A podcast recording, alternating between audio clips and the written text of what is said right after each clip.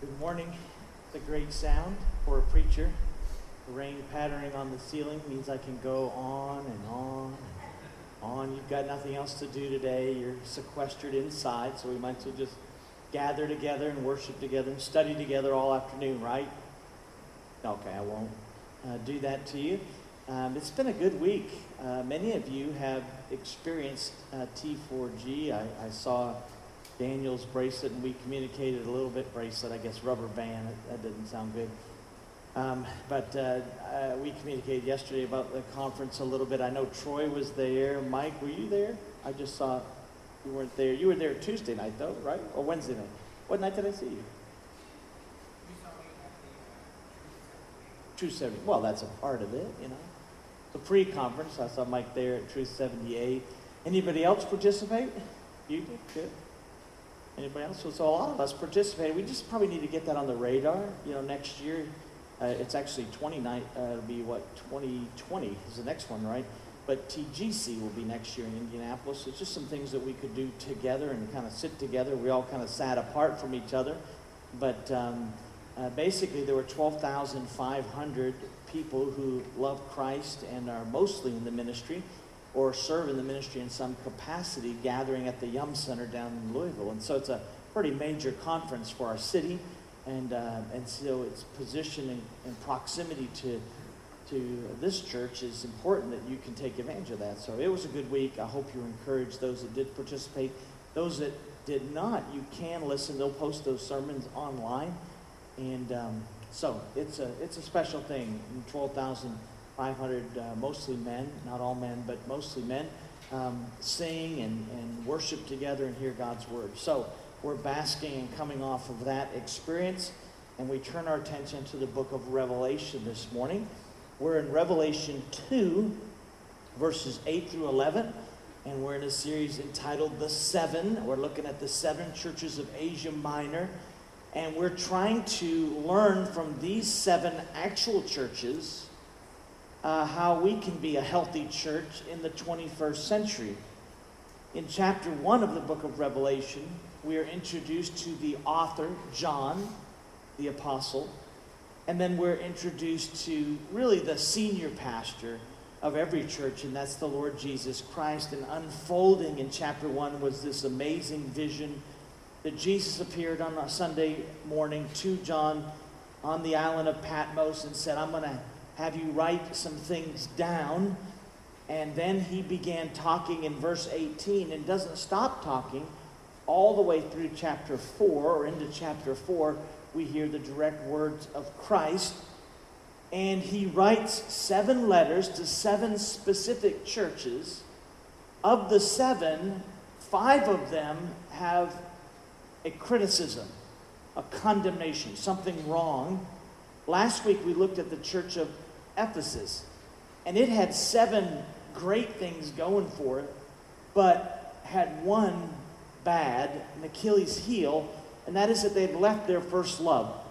And so we looked at what it means to leave our first love and how to recapture our first love there, as you see in Revelation 2 uh, 1 uh, to 7. So you can go back if you weren't here and take a look at that to keep up with this series. And so if we were to put a caption over uh, 2 1 to 7, we'd put that this was the loveless church.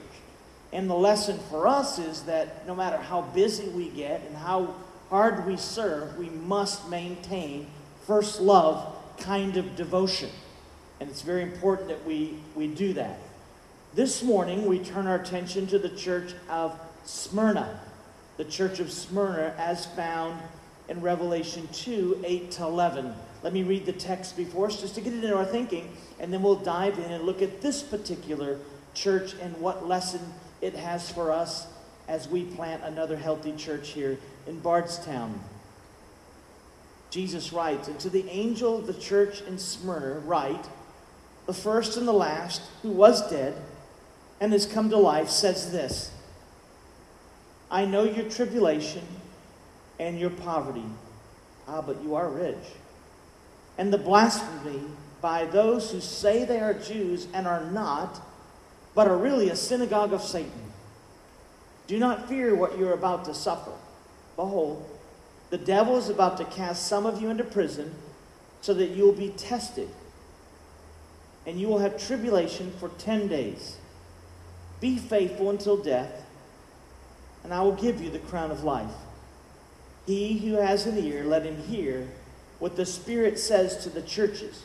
He who overcomes will not be hurt by the second death.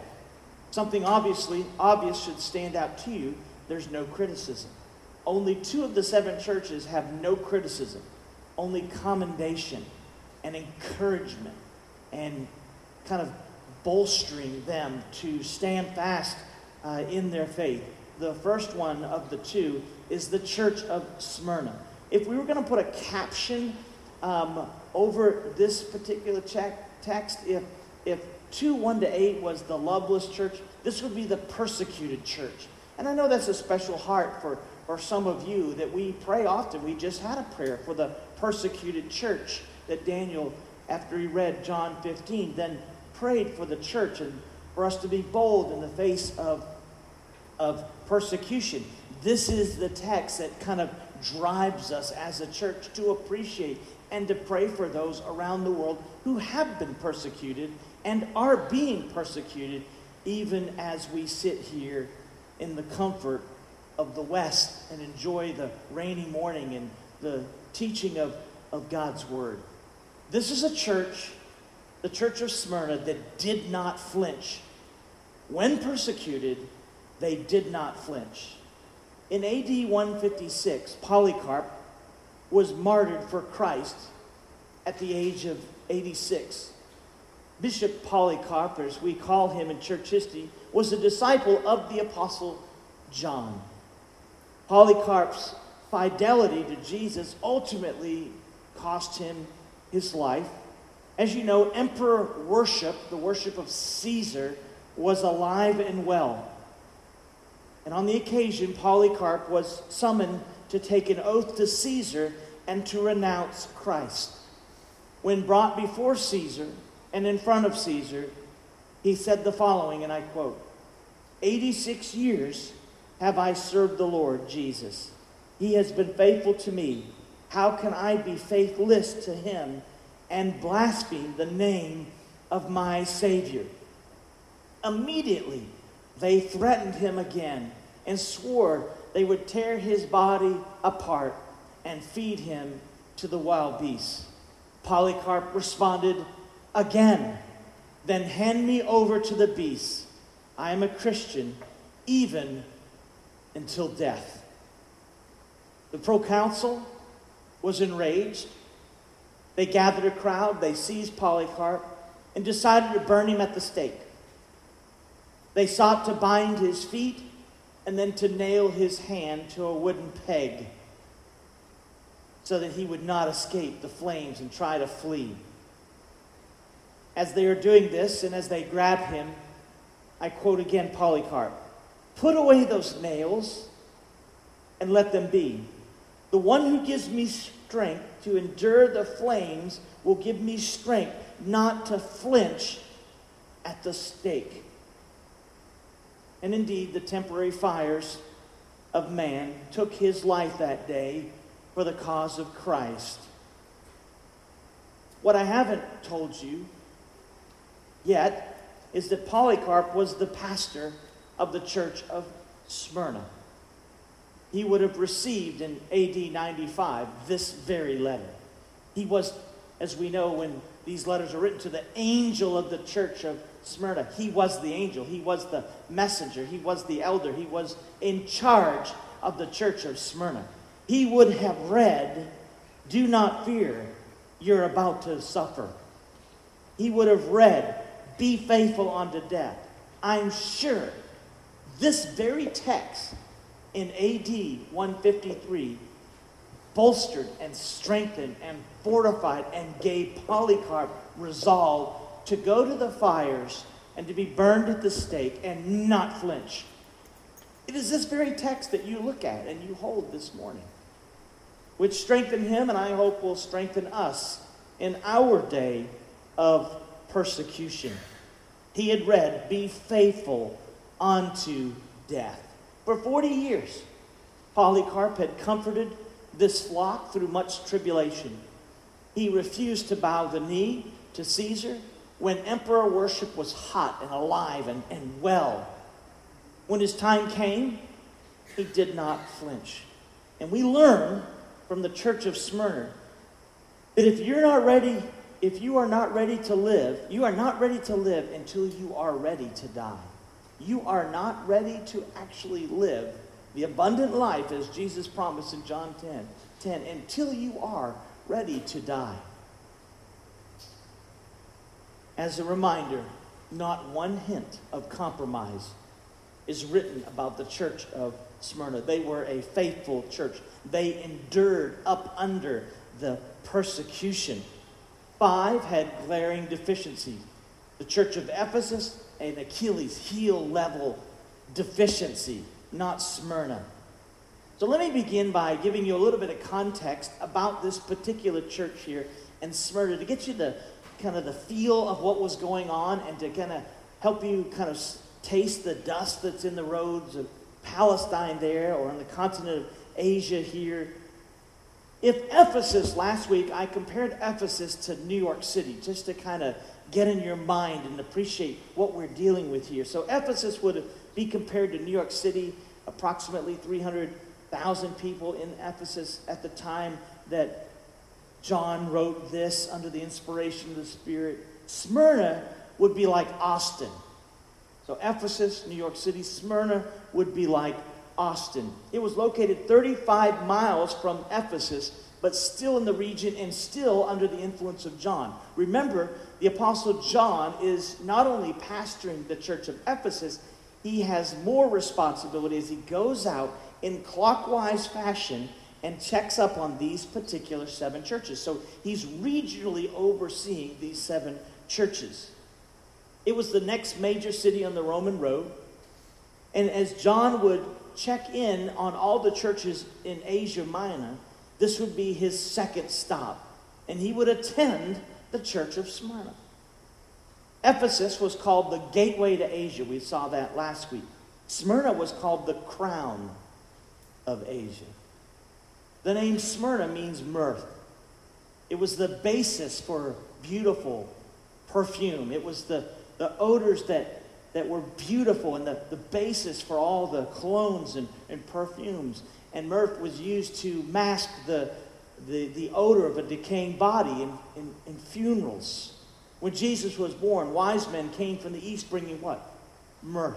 That's the basis. That is the etymology of Smyrna.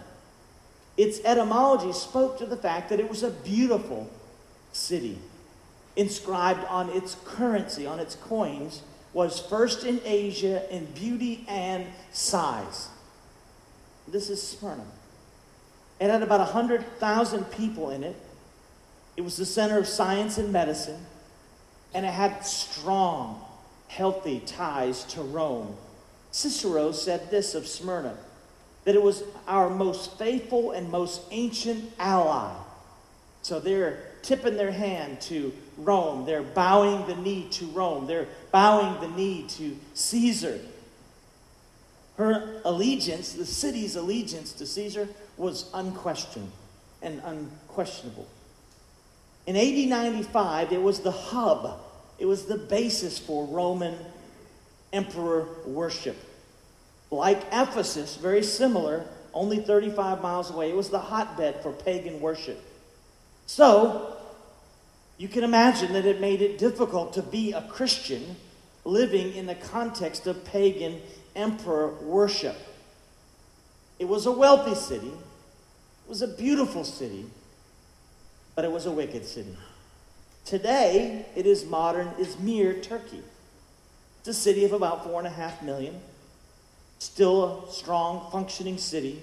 But here's the deal only two, in uh, 4.5 million people, only two churches in Izmir or Smyrna are over 100 people in it. Only two. Only two. It was difficult in Smyrna to follow Jesus. That's what I want you to feel about this city. I want you to feel Austin, but very progressive, very secular, always tilted and tipped its hand towards Rome. So it was difficult to follow Jesus. Yet, it shouldn't have been a surprise, right? Peter said, Don't be surprised when some fiery trial comes your way. It shouldn't catch you off guard as a believer when you are persecuted. It's really not if you're persecuted, it is when we are persecuted. To remind you of a few verses in the New Testament, Matthew 5 12. They persecuted the prophets, and they will persecute you also. John 15 18, which was read this morning. If the world hates you, you know that it also hath hated me before it ever hated you. Philippians 1:28. In no way be alarmed by your opponents. For to you it has been granted for Christ's sake not only to believe in him, but also to suffer for his sake. Acts 5:41. Those early believers left the secular council that afternoon and they said this in Acts 5:41 that they were rejoicing that they had been considered worthy to suffer shame in his name. They were rejoicing and considered it worthy have suffered persecution and shame. Listen, it, it cost all of us to follow Jesus. And in some areas and in some places, it cost a lot more. And possibly even your life. Now, we sit here this morning in relatively unpersecuted environment, right? I stumbled on one writer who remarked this. The only glaring weakness in Western Christianity is that nobody is trying to kill us. Interesting. The fact that we don't experience persecution could be part of our weakness, part of our liability no persecution might make us suspicious this morning. Why do we feel nothing? Like we come and go and we do as we please pretty much? The church flourishes in persecution, by the way. Right? The blood of the martyrs is the seed of the church, the church fathers said. It's, the, it's what produces a healthy church. So when you see an unhealthy church, you look back or go upstream and wonder is there any persecution there? It's crazy in the West. Health and wealth seem to be alive and, and well, which only works in the West, by the way. Vast part of the, the vast part of the world won't read your best life now. Probably. Eh, they don't even get it. They wouldn't even have a category for it. And now you couldn't convince this small body of believers in Smyrna that the Christian life was all about ease and pleasure and simple life, trouble free life. Oh no. There are no get out of free trials cards in the Christian life. Here's what's remarkable about the church of Smyrna no hint of compromise. And they had actually gotten, as you're going to see in a moment, Satan's attention. Most of us, when we are persecuted or, or go through a trial and it's backed by Satan's minions, rarely do we get the undivided attention of Satan himself. They did. They actually did. So the church is not criticized by Jesus when they receive their mail. And so, what I want to do is walk through this passage and give you three spiritual realities to help us face persecution. The church will be persecuted, it always is persecuted. And there has to be three spiritual realities that you constantly hold in your hand and in your heart to navigate persecution. It's not if, it's when. The three are this Christology, empathy, Christology, empathy, and eternity. Three words Christology, empathy, and eternity. First of the spiritual realities is found there in verse 8. It is this Jesus is bigger than death. Verse 8 Into the church, into the angel of the church of Smyrna, which is Polycarp, I write, the first and the last, who was dead and who has come to life, says this. As a reminder to his hearers, he wants to be a source of encouragement to them. He wants to remind them of robust Christology. They were weary in Smyrna. And so John begins to write, as Jesus would have him to do, to tell them about me. Look at me, in essence, there in, in verse 8. Study me, remind yourself of me. Go deep in your Christology. Concentrate on me. When you're in persecution, you are to rivet your attention on Christ because Jesus is bigger than death. Look what the text says. He says, first, there in verse 8, Jesus is the first and the last. Now we know that God is the Alpha and Omega from chapter 1, but now we see the Trinity in full form. This speaks to his eternality. He is the beginning and the end. Jesus existed before time and will continue to exist after all things come to an end. When everything's unwound, he will be still. Jesus is not limited by time or space. He is divine. He is God. Our suffering, in essence, is what he's trying to say. Our suffering is temporary. Jesus is not temporary. He's bigger than death. And he's saying the Roman emperor is not God, only Jesus is God. He is Alpha and Omega. Idols and idolatry come and go. He is before them and he will remain long after them. This is what John is trying to say that Jesus is the first and the last. He's bigger than death. Second thing he says there He's the first and last who was dead and has come to life.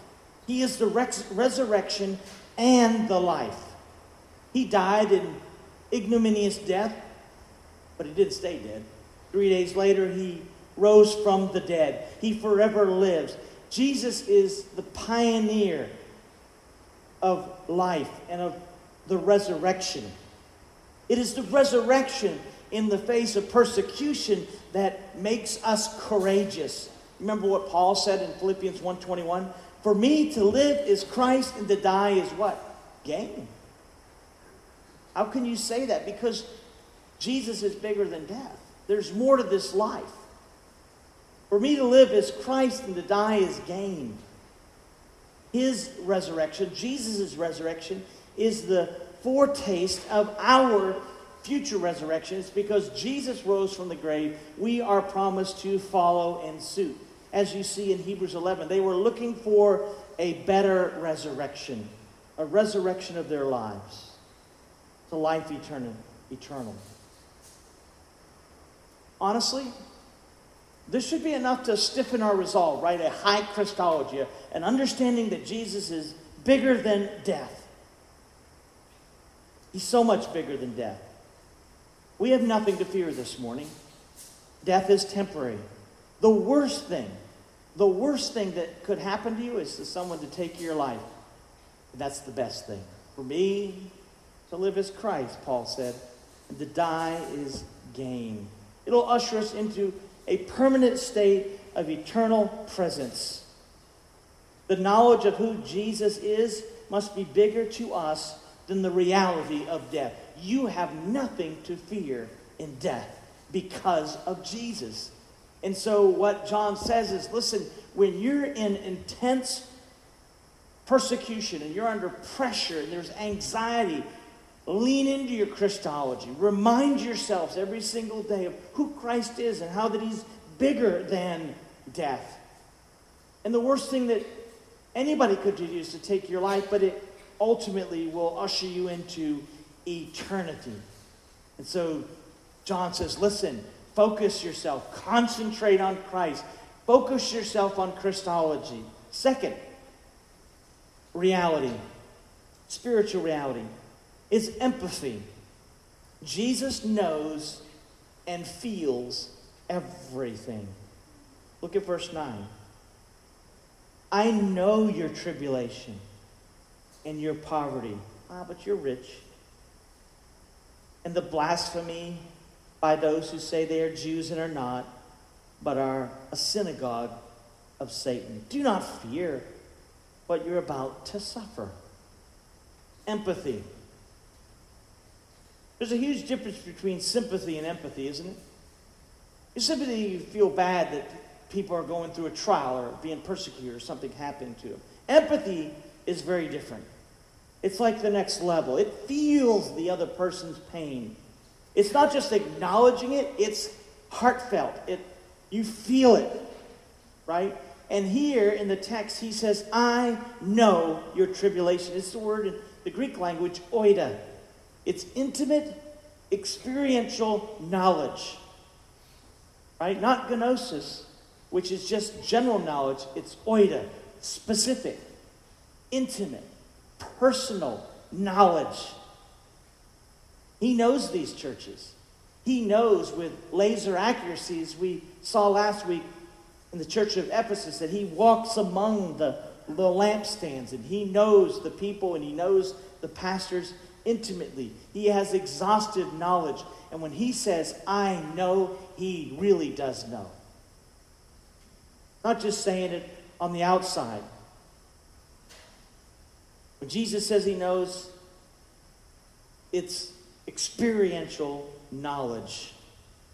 We are never, folks, left alone to suffer alone. Jesus, as Hebrews 4 says, is our sympathetic high priest. He was the trailblazer. He suffered the ignominious death. He was crushed by his own Father for our sin, right? He was spit upon. He was falsely accused. He was physically beaten. He was mocked. He was humiliated. He was pierced with a, a sword. He died a criminal's death. He knows. He knows. He says, I know your tribulation. I'll tell you, it was a difficult time to be alive and to be a Christian. Some from church history, we, we know that they were accusing the believers of a number of false things. First, because we as believers call each other's brother and sister or brothers and sisters. They were accusing the church back then of incest because of that common term, brother and sister. Second, they accused us of cannibalism as a means to attack the church because at the Lord's say, at the Lord's table, which we'll celebrate in a minute, we're eating and drinking the body and the blood of Jesus. We know a symbol they said it was literal and accused the early church of cannibalism. Everywhere they turned, they were being persecuted. And there were a number of sources. The text mentions five for them. Five sources of their, their persecution. Look at it. I know your tribulation and your poverty, but you are rich, and the blasphemy by those who say they are Jews and are not, but are a synagogue of Satan. The first was pagan Roman government persecution, right? I know your tribulation. The very word there that means, thlipsin means to squeeze or to pressure, to crush. You either choose Caesar or Christ. That was the threat. Anything that threatened Pax Romana, the peace of Rome, was to be persecuted, was to be squashed, was to be stomped out. The mere profession of Christ was a crime against the state. He says, I know your, your tribulation. I know your persecution. The first place it came was from the government. Second, it was economic persecution. He says, I know your tribulation and your poverty abject poverty. Why? Because they wouldn't give them jobs, because they professed Christ and didn't bow the knee to Caesar.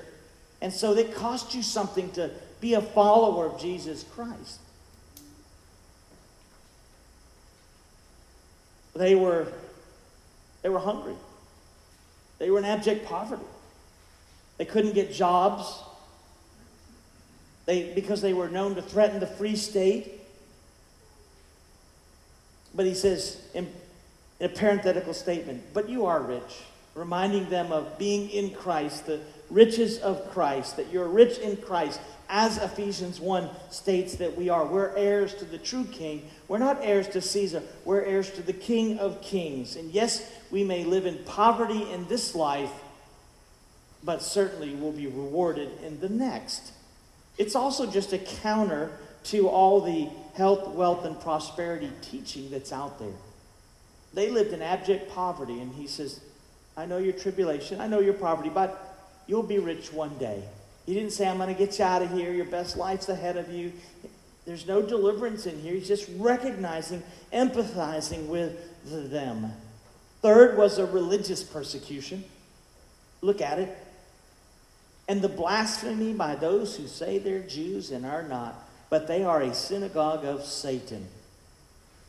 Oh, they're physical Jews on the outside, but not spiritual Jews, as Romans 2 17 to 29 talks about. The, they can be Jewish by birth, but not by relationship to Christ. And the Jews loved uh, their exemption from Rome. They had an exemption from the political state and from Roman worship, and they loved that. But then they in turn persecuted the believers. And so John takes a shot at them. Imagine getting this letter, and they're sitting there or in the community, and they're aware of this, and he says they're owned and operated by Satan himself, a synagogue of Satan. That had to be a throat chop. There was a large Jewish community there in Smyrna. They would have received that and they were slandering the believers. They were anti Christian. They didn't believe that Jesus had come. This is AD 95. And he says, You're actually a synagogue of Satan. Religious persecution, like the Pharisees and like the Sadducees that called for Jesus' head, right? Slandering them. The Jews were monotheistic, but they were not believers.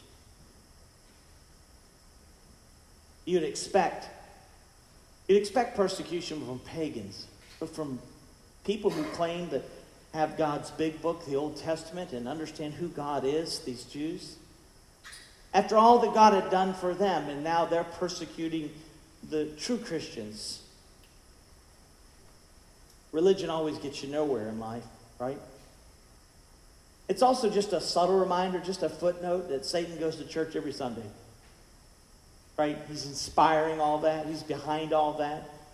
James says that he believes and trembles, that Satan believes and trembles. The devil believes and trembles. The devil knows more theology than any of us, I can assure you. He doesn't believe it, but he knows it, right?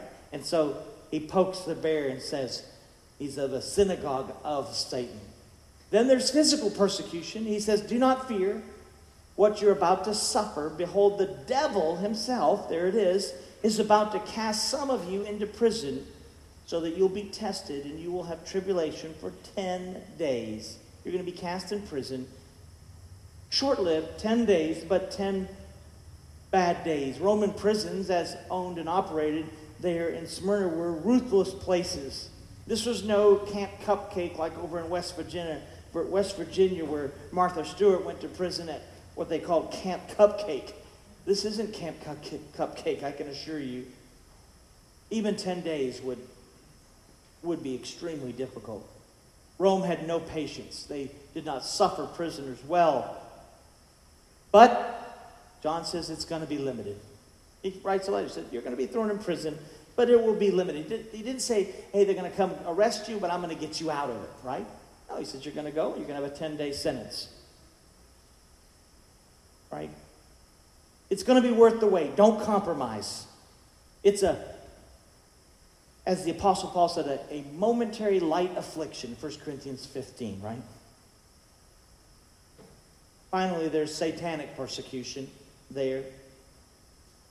It's the synagogue of Satan. The devil is about to cast some of you in prison so that you'll be tested and you'll have tribulation for 10 days. Be faithful until death.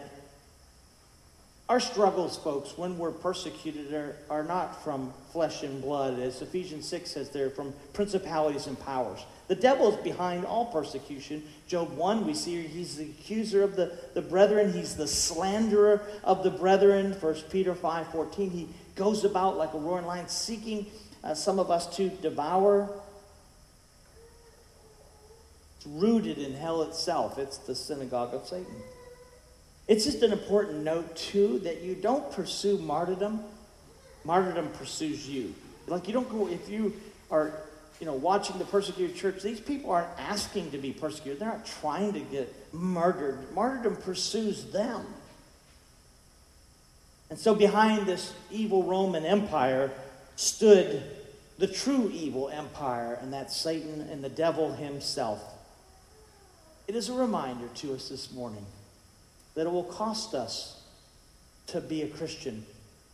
2 Timothy 3:12 says this: All who desire to live godly in Christ Jesus will be persecuted. But persecution purifies the church. Not that I want to be persecuted, but it might be the missing link in the West at least. Right? One author said this Out of the presses of pain cometh the soul's best wine. Third reality. Third spiritual reality eternity. Christology, empathy, eternity. That's how you handle when bad things happen to you, when persecution happens to you and to other people. How, to, how do you handle when bad things happen to good people? It's having a high Christology. And third, eternity. You've got to have eternity in your mind, and Jesus is worth dying for. Jesus gives two admonitions to the believers in Smyrna, and really two to us this, this morning. The first there is uh, found in verse 10 Do not fear what you're about to suffer. Don't fear man. John says, Do not fear man. He's trying to encourage Smyrna, he's trying to encourage us. Replace earthly fear with a healthy fear of God, a greater fear, right? As Proverbs 29 28 says, the fear of man is a snare.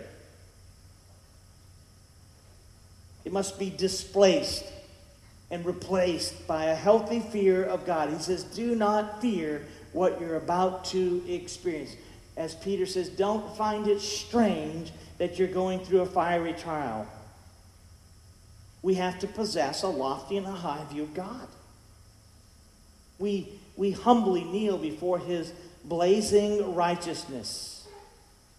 We don't want to give up rivers of eternal pleasure for a shallow cup of temporary pleasure. We've got to have eternity in mind. When we suffer, we have Christology, that our eyes on, on, on Christ. And we've got to have eternity in our minds and in our hearts. We, we, we can't fear man. Jesus is worth dying for. Second, we are to be faithful unto death. At the end of verse 10, be faithful until death. It could be your lot in this life to suffer and die for Christ. Most likely in the West, probably won't. But it is a gut check for us this morning that that persecution will really reveal where you're at. It really reveals the true church. If Jesus is worth dying for, he's certainly worth living for. Right? In the face of death, we're not to shrink back. We're not to flinch. This is the church that didn't flinch. We're not all called to martyrdom, but we need to all be willing to die. For me to live as Christ and to die as gain. Can you legitimately say that? Can the words come out of your mouth this morning? That's the true church. And I can tell you that Jesus is worth dying for. Caesar is never going to be worth bowing down to, right? Caesar is no God. Jesus is bigger than death, bigger than Caesar, and he conquered all of it for us. And then he wraps it up. And he gives us some motivation. A couple things will be given to us if we remain faithful. End of verse 10. First, I will give you the crown of life. Crown of life. One thing that was noteworthy about the city of Smyrna is they had this one hill. Remember, it was the crown of Asia Minor. Remember, I said that that's what people called Smyrna. It's because they had this beautiful hill that overshadowed the city. No doubt that when John's writing, he remembers his trips to Smyrna, and he probably says, like that mountain, the, the crown there in the city of Smyrna. I'll give you a crown of life, a crown which is life eternal. Great is our reward, right? Just past the door of persecution, just past the door of physical death, is the crown of life. It's worth it. Not a royal crown. This is the crown that is referred to as the athlete's crown at the Olympian Games, the wreath of vines, the victor's crown. It'll be worth it. It's a reference to your eternal life. It's an invitation. You will be given the crown of life if you endure the persecution, if you hold fast, if you stand ready and resolved. The crown which is eternal life. Second, you will not experience the second death. Look at verse 11. He who has an ear, let him hear what the Spirit says to the churches, a reminder and an invitation. He who has an ear, let him hear what the Spirit says to the churches. He who overcomes will not be hurt by the second death. The first death in Scripture is called the bodily or physical death. The second death is spiritual, has to do with the soul. When the body is separated from the soul, where will it go? That is the question of the second death. And if you were to look at Revelation, you'll see this second death. Revelation 20, verse 14 and 21. 20, verse 14 Then death and Hades were thrown into the lake of fire. This is the second death, the lake of fire. 21, verse 8. But for the cowardly and unbelieving and abominable and murderers and immoral persons and sorcerers and idolaters and all liars, their part will be the lake that burns with fire and brimstone, which is the second death. So if you remain faithful in the midst of persecution, there is the promise that you will not be thrown into the lake of fire, that you will be crowned with life eternal. Well, may the spirit of fearlessness and faithfulness of Polycarp, who was their pastor, who read this very text, be upon all of us. We should be praying for the persecuted church. Certainly, it is not easy, and most likely they will not be delivered, but we pray nonetheless, right? And the promise is not always deliverance. The promise is crown of life, and you won't experience the second death. God might, free them, he might not free them. But we're not going to be discouraged either. We're still going to pray because that's our responsibility in the midst of persecution, right? We should be praying for them, and we do every Sunday. So here's his last words Polycarp, the fires are reaching his body. And this is what was recorded the last words that came out of his mouth before he was consumed by the fire. And I'll end with this quote, O Lord God Almighty, Father of the blessed and beloved Son, Jesus Christ, I thank you for giving me this day and this hour that I might be numbered among the martyrs and share the cup of Jesus and to rise again to life eternal. And he died the pastor of the church who read this very letter. I'm telling you, there is power in these letters. And there's power for us as a church plant. As we need to be cautioned never to leave our first love, we need to be reminded to be faithful in the midst of persecution. You will be persecuted. If you claim allegiance to Jesus Christ, it will be just a matter of time Whether it's governmental, whether it's economical, whether it's you pick. There's just five listed here, but there are many forms and flavors of persecution. We are reminded this morning to be faithful in the midst of persecution and to pray for fellow believers to be faithful all over the world who are being persecution, persecuted. There are people that were beheaded this year because of their faith in Jesus Christ. We come to church, you know, the, the biggest stress was how was I going to get from the truck to the door without getting too much water on me? Well, that's not a concern when you're under persecution, right? When you're under persecution and when you're at war, you're not worried about who's mowing your yard. You're not worried, did we feed the puppy this morning? You know, we, on the West, we, we just get a little comfortable, right? We get a little forgetful of what it means to be a sold out, red hot follower of Christ. But this is the kind of church that gets commendation, not condemnation, but commendation. That, that, that you go, man, that's the kind of church I want to be a part of. That's a healthy church, not a perfect church. There are no perfect, but it is a healthy church. And we have much to learn from Smyrna and from Polycarp, their pastor, when he was called upon to be burned at the stake. He says, You don't even need to tie my hands up. You don't need to nail, you don't need to nail my feet or tie my feet up. I'll stand in the fires as you like them. He never walked away, never flinched. So let's be that church here in Bardstown that doesn't flinch in the face of persecution. It doesn't get like, wow, I can't believe that happened to me or our family. No, no. Let's not be that. And then when it does happen, let's respond like this that we don't have a fear of man, that it's worth every ounce of persecution in your life to follow Jesus Christ. You're going to be crowned, right? And you are not going to experience the second death. You have hope. And hope is everything. Hope is everything. We have much to learn from the church of Ephesus, and we have much to learn from the church of Smyrna. Let's pray together.